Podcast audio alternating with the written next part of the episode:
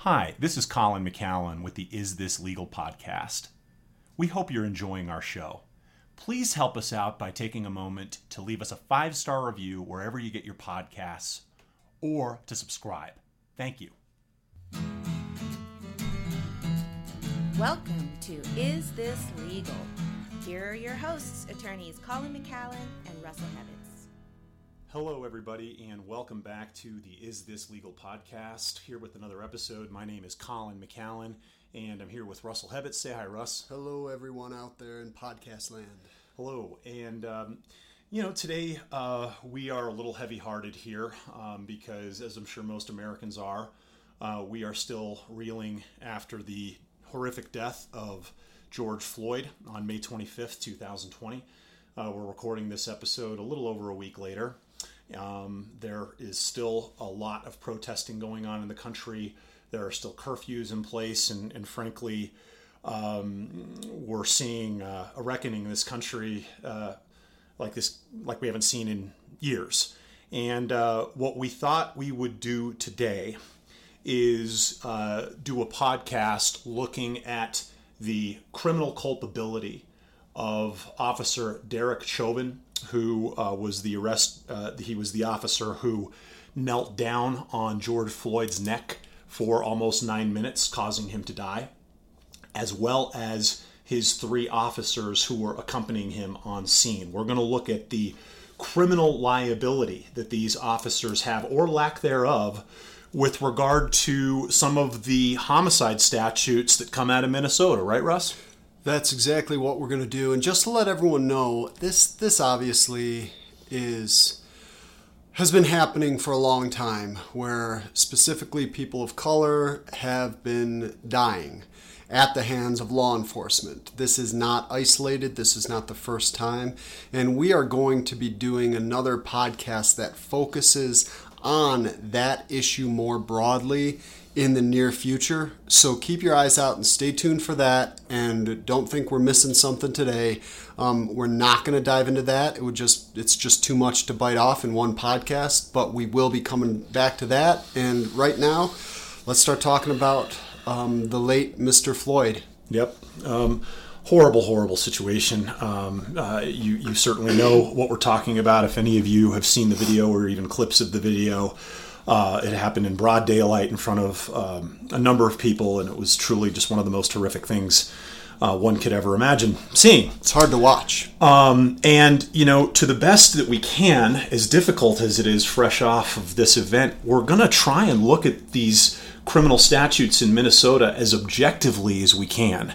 Um, you know, we're going to try and uh, leave the emotion and pain out of it, and we're just going to say, okay, here's what, for example, second degree murder in Minnesota says. Let's look at what we have. Um, can that be proven? Well, let's let's bring us up to date right now. Initially, uh, the officer, Officer Chauvin, was charged with third degree Right. We're, we're going to be talking about these charges, but he was originally charged with murder in the third degree and manslaughter in the second degree out of the state of Minnesota. And just recently, just within the past 24 hours, uh, within the last hour, within the last hour, that that homicide charge, that murder charge, was upgraded to second, second degree. degree. That's correct. And and it's actually it's interesting. We'll we'll talk about it when we get there. But we were supposed to do this podcast yesterday, and we are going to have a discussion about why they chose the charges that they did and why they didn't go for a higher charge. So it's very interesting that by the time we're sitting down to record this podcast he's now up to a second degree murder charge. Well, that's not the only thing that's changed since yesterday. The the other big development, and also that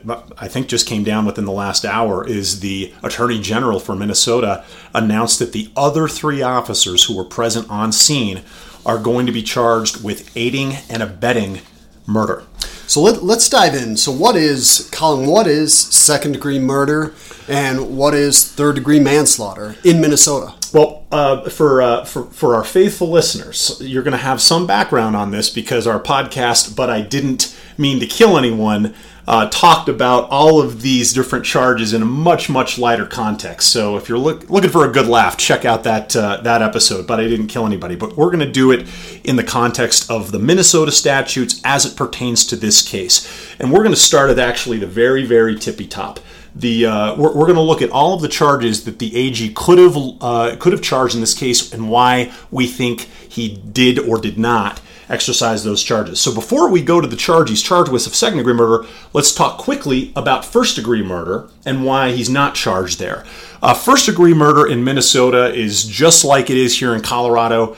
Uh, first degree murder is when you uh, kill a person with the intent to kill that person after premeditation. Right, and, and, that's the key thing is with intent. We're talking about mens rea or mental state to commit a crime, and that is in most, if not all states, that what's that is what makes a first degree murder charge a first degree murder charge. Right. It is the intentional mindset. In this case, it's pretty clear that there was no premeditation. This wasn't a plan to kill him. This wasn't you know built out. This this was not premeditated, and so we're not in that area of intentional. I, I agree with Russ on that. Um, and and uh, premeditation, just to be clear, like I, it doesn't mean that Officer Chauvin had to like sit down and write out how he was going to, you know, meticulously plan a murder of George Floyd. Okay, although, that, although they don't that, need that. That would have done it, though. that would have helped the prosecution for first degree murder. But um, I mean, you know, it, it, it, premeditation can happen in an instantaneous second. I mean, um, you can pick up a gun, point it at someone, and shoot them, and that could be enough for premeditation. Um, but I, I, agree with Russ that I think it would be an incredible stretch um, for a jury to reach a unanimous verdict for murder in the first degree because I think there's a lack of premeditation here. So let's drop down. Let's, let's go through down. second degree murder in the state of Minnesota. Okay. So um, at this point, because the information is so new, um, we don't know the subsection under which the Attorney General is proceeding, but we're going to read uh, the statute for murder in the second degree that we think could be applicable here. Um, so, um, here is murder in the second degree from Minnesota. Whoever does either of the following is guilty of murder in the second degree and may be sentenced to imprisonment for not more than 40 years, colon. And here's the first subsection. If a person causes the death of a human being with the intent to effect the death of that person or another, but without premeditation. That's the first way that uh, murder in the second degree can be committed. The other way we're looking at in this case is if the person causes the death of a human being without intent to effect the death of any person while committing or attempting to commit a felony offense. Okay, so that is what we call felony murder. We're going to talk about that. Let's take each one of these in turn. Russ, let's look at this first subsection where we're talking about causing the death of a human being with the intent uh, to affect the death of that person. That's what the Minnesota AG is saying Officer uh, Chauvin did. Yeah, that's well, it could be one of these two. So right. if if they go with this one, so what they are saying, the only difference between this and first degree is that lack of premeditation. Mm-hmm. So this was not planned ahead of time, but they still have the highest mental state, the highest mens rea, where Officer Chauvin intended to kill Mr. Floyd. That is what they would have to prove. In order to do that, now they don't obviously have a confession. They're going to have to use circumstantial evidence surrounding what happened here to prove that intent. Right. We've seen that video, right? I, am pretty sure we can agree that at no point Derek Chauvin said, I intend right. for George Floyd to die right now. Right. Exactly. Now, what they do have, though, is they have him continuing to kneel on his neck for, for nine minutes. For almost nine minutes. They have him continuing to kneel on his neck after he's saying, I can't breathe. After he's crying for help. After after after members of a crowd are saying he he's not moving, he's unresponsive. After another officer took his pulse and couldn't find it. You have him saying, I can't breathe, 16 separate times. The DA or the prosecutor can look at that and say, ladies, ladies and gentlemen of the jury, you can infer intent from this. If someone doesn't intend to kill someone, they're not going to keep kneeling on their neck after they're unresponsive and there's no pulse. Right. And, and we're going to kind of uh, toggle back and forth between uh, prosecutor and defense attorney as we go through these two. I mean, we're, we're going to talk about okay, if we're the defense attorney for Mr. Chauvin, what are we going to say? And I guess coming back to that, the, the defense, of course, is going to say there was no intent to kill here. There was a there, was- there was an attempt to restrain. There was an attempt to subdue. An intent to control. an attempt to control, um, and uh, maybe uh, at worst there was a, uh, I guess, a misinterpretation by the officer uh, of how serious this man needed medical attention. I Right. mean, that's And- what I'm going to say as a defense attorney. We're Right. certainly going to do anything we can to show that there's no intent to kill. Right, exactly. So let's so let's go on to this second possible way of charging murder in the second degree in Minnesota. So for this, we're talking about a murder that um, causes the death of a human being while committing or attempting to commit a felony offense. What about that? So this is interesting. Um, this is uh, pretty similar to fel- a felony murder statute. And just really quickly to illustrate what felony murder is, it's it's a it's, it's an interesting legal concept. Where I'm going to give you an example. Let's say Jebediah and Cornelius are old friends. Let's say they decided that they're going to rob a liquor store. Jebediah is the gunman.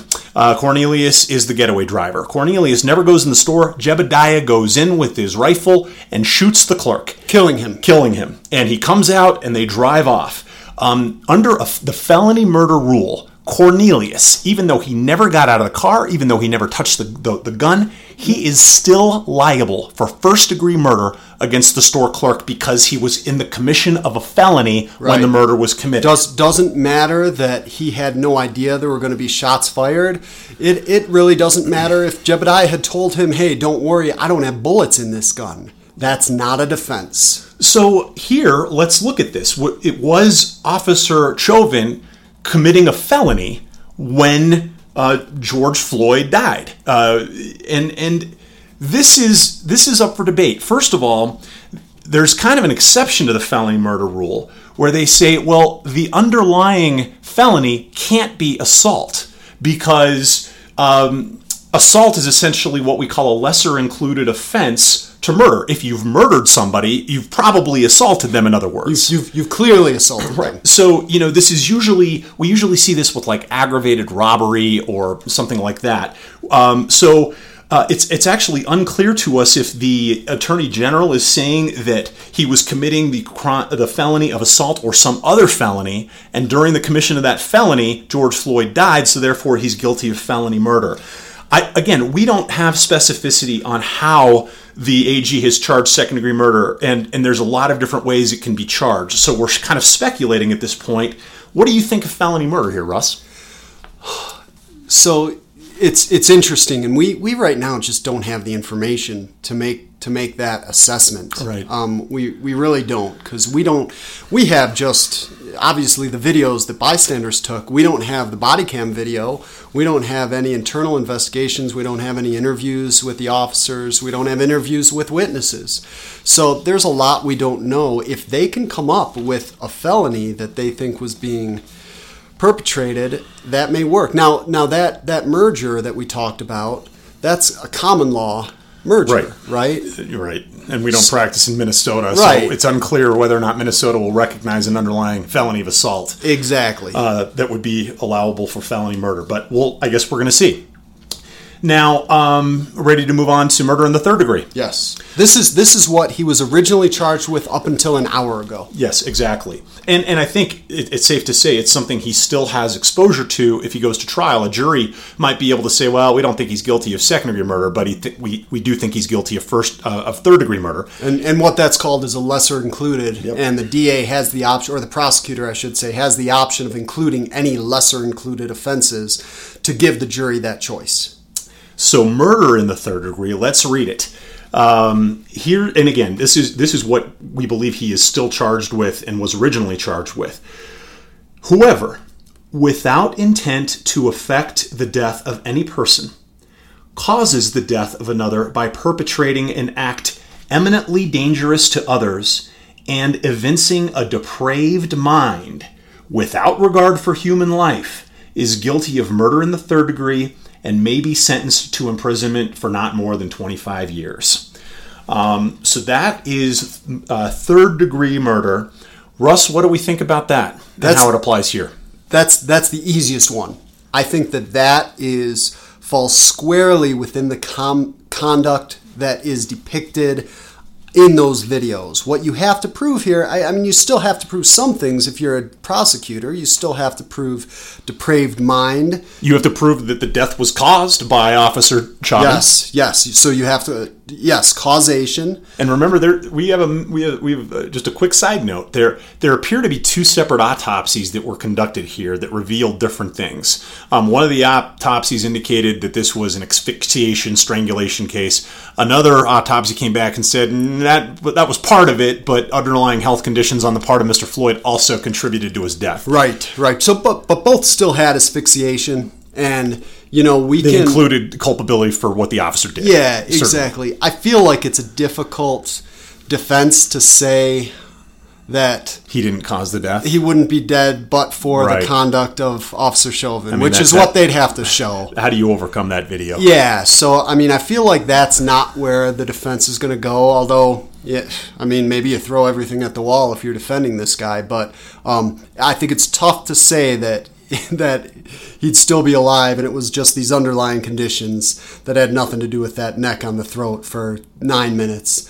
Um, but the other part of this is that he was conducting an act that was eminently dangerous, evincing a depraved mind, hmm. and without regard for human life. So that's what they'd have to prove. Um, a depraved mind.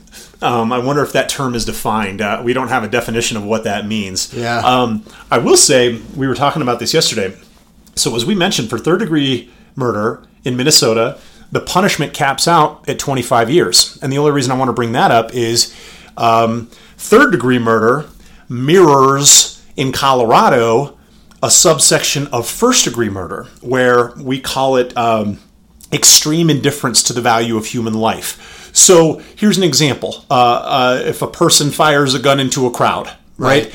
Um, without, person, without intending to shoot any specific one person or kill any one person, perhaps. Right. Um, you know, so the defense there would be, well, wait, he didn't mean to kill anybody. No, no, no, no. Uh, you can actually in Colorado be charged with first degree murder because your conduct was so reckless and so extreme and so indifferent to the sanctity of human life that we can infer we can infer your intent to kill based on your actions. So the only point I wanted to make is you go to life uh, go away for life here in Colorado for this same charge uh, Mr. Chauvin will cap out at 25 years. 40 years for the second. 40 years for second. That's yeah, correct. Yeah, so 40 so so they upped it there. Yeah. And you know, let me let me I think right now let's let's just interject real quick and just be clear on who's charging him and how that jurisdiction works because this is a state case. We're looking at the state of Minnesota statutes and originally this falls to whatever county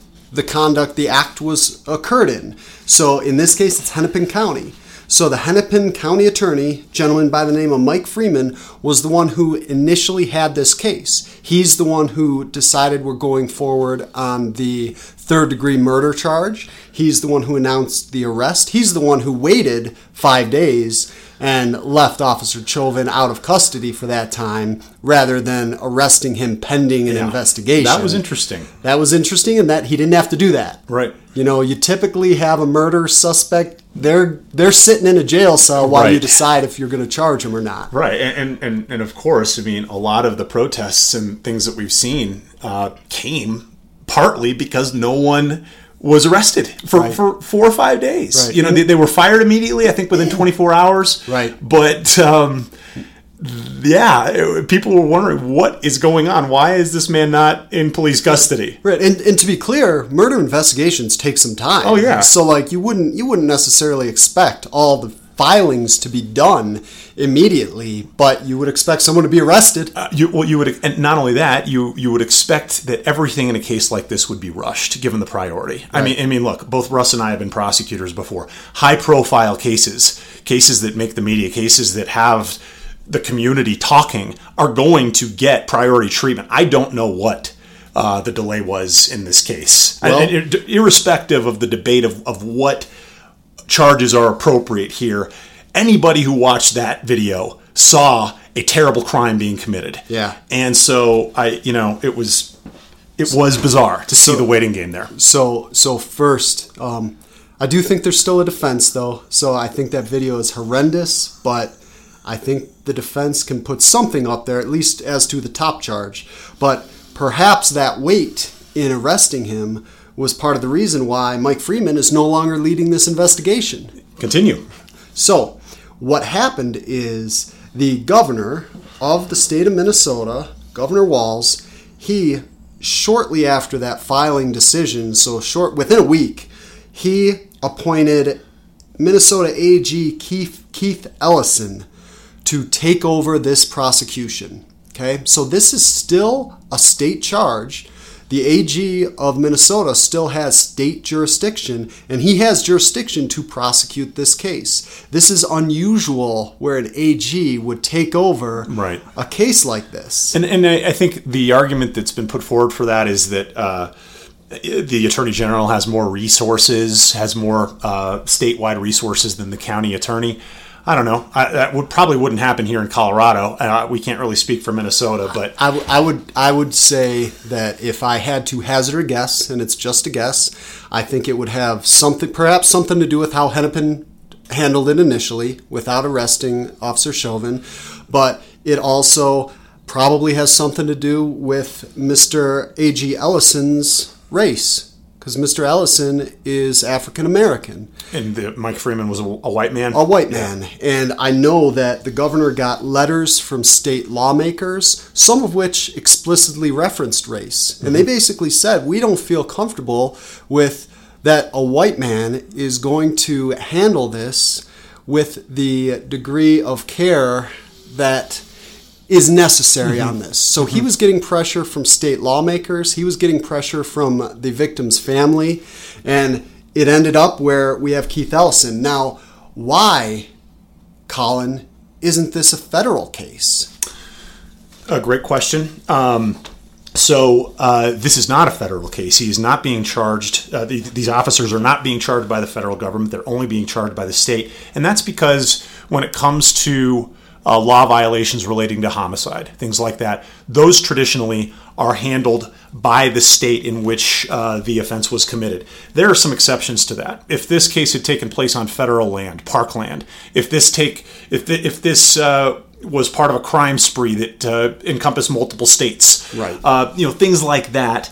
Uh, the federal the federal agencies can there then intervene. because Because right now, they don't have, they straight up do not have jurisdiction over this case. Correct. There is no interstate nexus that allows the federal government to step in. This is state rights. They can, the federal government can't step in and say, "Hey, we're going to take over this investigation." They don't have jurisdiction. Now, like you said, if it happened on parkland, uh, Air Force base, Army base, or if it, for example, involved a firearm that was transported between state lines. So the feds have a lot of ways to kind of bootstrap jurisdiction. But on this case, No. as to the murder, they do not. But that's a big but. Right. But is that to say that these officers may never face federal charges? Um, the answer to that is no. The answer to that is a resounding no. So the Department of Justice, um, while they don't have original jurisdiction over this matter, what they are tasked with is to investigate misconduct from individual police officers who are accused of violating a person's civil rights. And in fact, um, I'm reading directly from the Department of Justice website.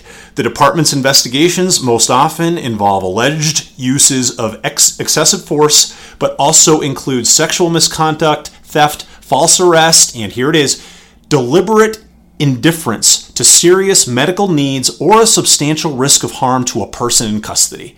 So they can prosecute these officers criminally for civil rights violations independent of whatever Minnesota does with them. Now, we usually see the feds wait in the wings on this, right? We, we do. That's their typical MO. They basically wait and see and let the criminal case in the state court go through. And if someone gets convicted and they get a life sentence, for example, well, they don't need to do anything. But here's here's a very a very poignant example that most people on this podcast probably remember, and that is the Rodney King beating. Rodney King was tried in state court, or I'm sorry, he wasn't tried. The police officers Right. were tried in state court and they were acquitted. That's right. And that was in California State Court. Right, California, state that of led to the California. LA riots. Right, exactly. No federal involvement with that. Once they were acquitted, the feds stepped in. The feds said, We're going to prosecute these same officers, even though they were already acquitted, for civil rights violations. That, ladies and gentlemen, is not a violation of double jeopardy. You may have you may have listened to our double jeopardy podcast. That is not a violation of double jeopardy because it's a different crime Two separate jurisdictions. That's correct. separate jurisdictions, separate elements, Yep. separate crime, even though it stems from the same occurrence. Exactly. So in this case, it's actually unusual, but the feds have already announced they've opened an investigation. Now, what what'll happen with that? Who knows? Maybe nothing right now, but they are already being at least a little bit proactive on this case. Although obviously there's no talk of them opening up a criminal filing. Exactly.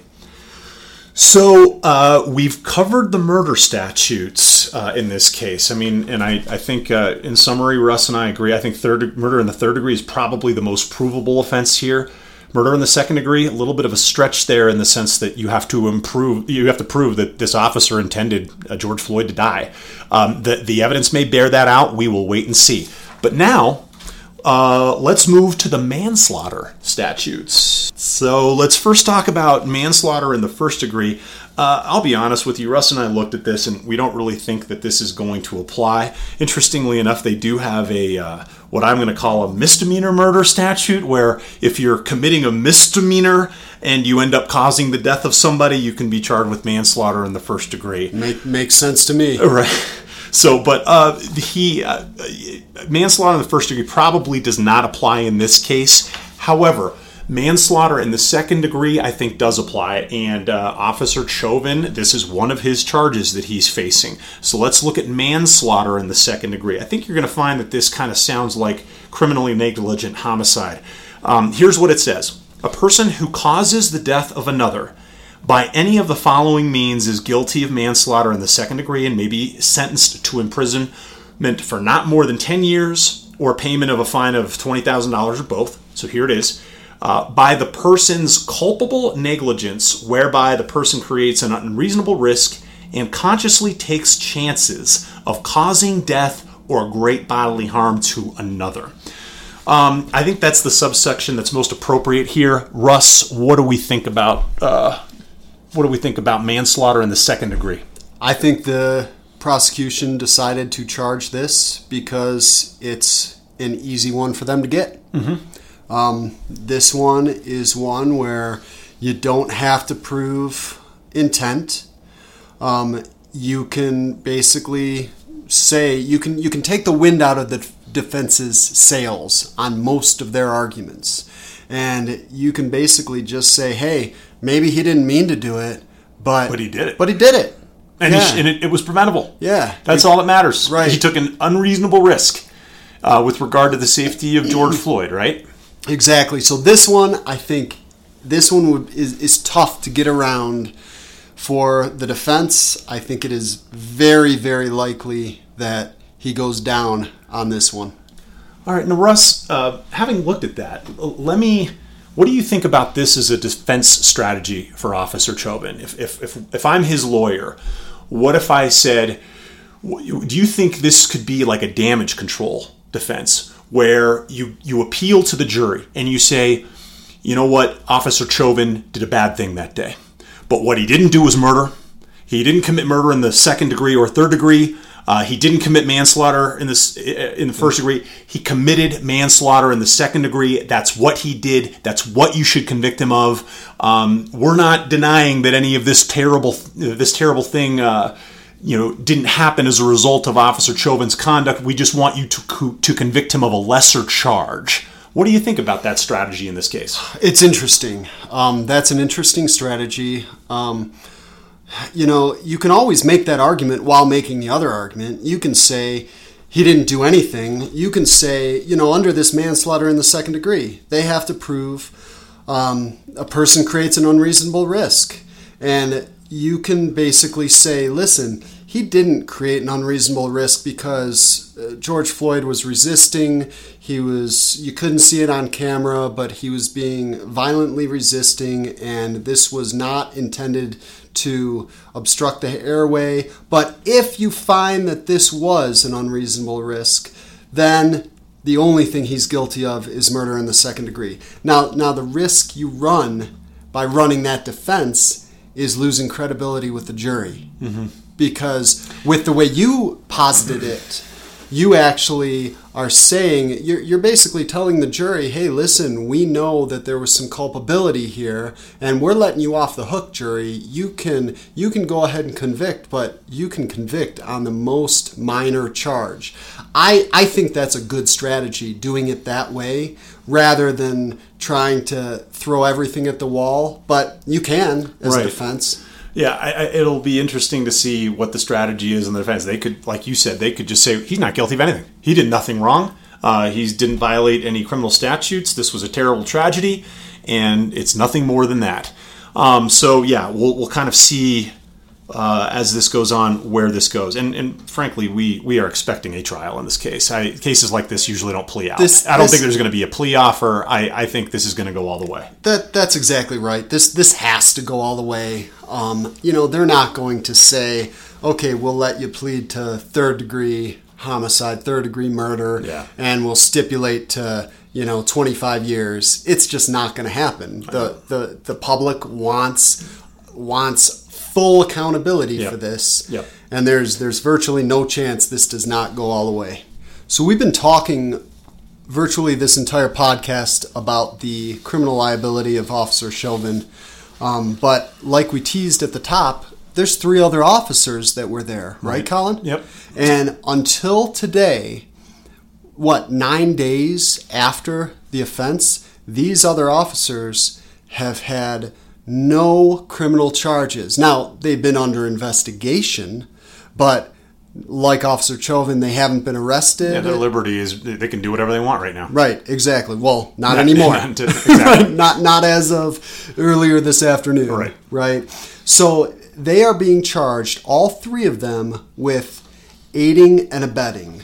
Colin, what is aiding and abetting in well, Minnesota? Let's go right to the Minnesota statute. Uh, subdivision 1 aiding and abetting liability. A person is criminally liable for a crime committed by another if the person intentionally aids, advises, hires, counsels, or conspires with, or otherwise procures the other to commit the crime.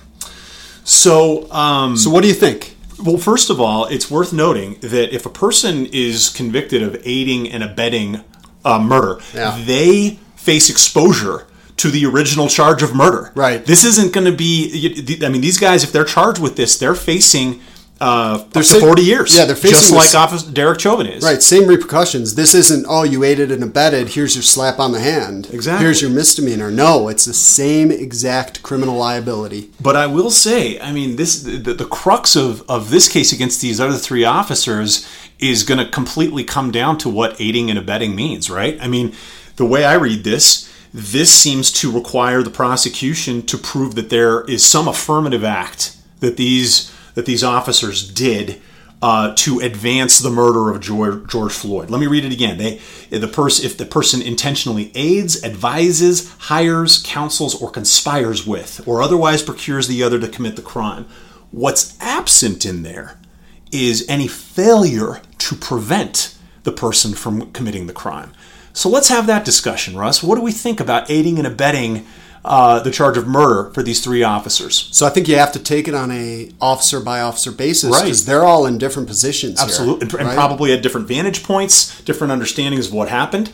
Well, right, right, it, and and they all they each did different things, right? right? So let's say Officer Thao. I don't know if I'm saying that right, right. Um, but that officer. Here's my argument. If I'm the DA, hey, he was pushing people away who were trying, trying to, to go assist.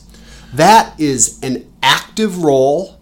That is something that certainly aided Officer Chauvin in killing George Floyd. That is my argument right there. Now, as a defense, my argument is He's got his back to him. Right. He has no idea what's going on behind him. He's trying to keep a police scene integrous. Right. He's trying to make sure no one goes and interferes with what he believes is a lawful police operation. How can you convict someone in that circumstance? And, and and to your point, the defense is certainly going to argue. Look, his his attention was necessarily divided elsewhere.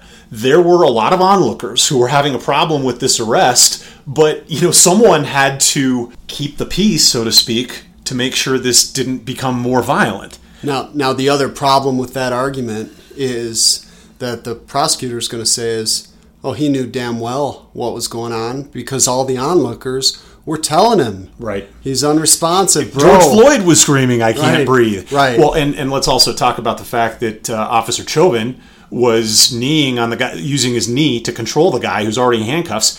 That's not department policy, Russ. You're not allowed to do that. These officers would know that. What about that? Why didn't they intervene? Yeah, no, And, that- and that's what you're saying. If you're the DA, if you're the prosecutors, you're like, look, everybody was trying to intervene except for these three officers. Right, right. Well, there was. So let, let's talk about one of the other officers. One of the other officers, at least at one point, was also applying pressure to George Floyd as he lay prone on the ground, handcuffed.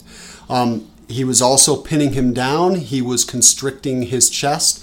Now, we don't have the angle to see how long that happened, but there's body cam on this case, Colin. So these questions are going to be answered. Mm-hmm. Like if we have three officers all kneeling on George Floyd while Officer Thao keeps onlookers away, that's a problem for these other officers and their defense under the aiding and abetting statute. Now, if one or two of them got off quickly and were standing there, it becomes tougher. Mm-hmm. It doesn't make it impossible for the reasons we already talked about to convict, but it makes it tougher to convict.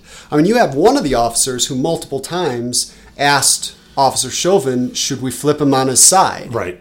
You know, okay, it's nice that you did that, officer, but Maybe you should have flipped him on his side. right, right, right. Maybe you shouldn't have just stopped asking. right. So it's it's very it's going to be very interesting. It's obviously going to be tougher to convict these other guys. Um, but I mean that that brings us to kind of my next the and and last point on this is Colin. Is it easy to convict police officers of homicide? It's not. And as Russ alluded to uh, earlier, we're, we're gonna. I, I, we plan to revisit this issue. We plan to look at some of the more recent, high-profile deaths of African American men at the hands of law enforcement that we've we've all endured in the last few years. Uh, gosh knows there's countless of them. Um, but un- unfortunately, there's a lot of data that shows that convictions against these officers for homicide related charges are very difficult to come by. And, and, and I, I actually have some stats on that. This is not related specifically to minorities. This is just any homicide where an officer was charged with murder, essentially, or homicide while on duty. So, officer is charged, not just kills someone where it's clear it's, you know, in, in the line of duty, but this is criminal charges are brought. Since 2005, there have been 100 officers charged with homicide. And as of 2019, only 35 convictions, so a 35% conviction rate, and none of those were for murder. They were all either manslaughter or negligent homicide, so lesser charges. That is that is massively lower than what you see with the rest of the population. Mm-hmm. And you know, you might there there's some good reasons why that is. First, jurors are reticent to convict police officers when the defense is this guy is a good guy and he was just trying to do his job. Mm-hmm. He's not out there. He's not a thug. He's not a drug dealer. He's not he's not out there trying to cause trouble. He was trying to do his job and maybe he made a mistake. Well, and you know, let me offer this too. I think that another reason why juries are sometimes reticent to convict somebody of these charges is look, you know, jurors are members of society, right? And as members of society, we want to believe uh, that our police are acting appropriately. We want to believe that our police are doing the best we can. We don't want to subscribe to the, the belief that police officers are murderers, right? I mean, Right. in our ideal society, right, no one would get killed at the hands of the police. And when it does happen, we we almost by knee jerk reaction try and say, well, this was an isolated thing. It, it would never happen to me, or you know, Or it this- didn't, or it didn't really happen. or it didn't happen that way. Right. You know, there are all kinds of things we're going to want to do to rationalize it. Just being human beings who want to believe that our police forces are taking care of us. You you also have another thing as far as evidence, whether you want to believe this or not, and I'm sure some people listening to this podcast will disagree. And good, it's absolutely you're right, but there is, in my opinion, a code of silence with the boys in blue, mm-hmm. and you are not going to rat out your fellow officer who you go out there with every day and put your life on the line and you have to rely on this other officer to watch your back in life-threatening situations you're not going to turn around in court and give evidence against them We'll see if if that ends up happening here. I mean, I, I don't. I actually don't see this as the kind of case where the prosecutor is going to need to flip these officers. In other words, where they're going to need their cooperation to testify against Derek Chauvin. Um, I think the video speaks for itself. I think that their culpability is right there on camera. And I I, think they're all probably going to stand trial. i agree i think this is not that case and, and frankly it's too high profile to do that anyway the, Yeah. the public would not allow No, that no. on, on this case So um, there we go. I think we're gonna call that a podcast. Uh, you know, folks, this has been uh, obviously we've been trying to talk about this in a legal way, in an educational way, in an objective way. Um, that by no means diminishes uh, the fact that this was just a horrific, horrific scene, and uh, we know that we're all kind of dealing with this in the aftermath. We hope that everybody stays safe out there. Uh, we hope that justice gets done in this case. And um, most importantly, I think we both hope that our country will heal from this because I think we are in need of healing, aren't we, Russ? I think we absolutely are. Um, so, thank you all for listening. And, Tough topic. Thanks for staying with us. And, and as always, you can find us on Twitter, on uh, Facebook, Hebbets McAllen. You can find us on Twitter at Is This Legal? And Let we- us know what you think, by the way. We'd, we'd be curious to hear what your opinion is as potential jurors of a case like this. You, you have the law now. What do you think? Let us know. And we also just recently started a video Q&A. These are short videos where if you've always wondered, wanted to put a face to the to the voice for Habits and McAllen, you can check out our videos. You can find it at isthislegaltv.com and we're going to keep continuously adding some videos. They're about two minutes in length, and please subscribe to that. And again, let us know what you think. Thanks, everyone. Bye bye. You've been listening to Is This Legal? See you next time.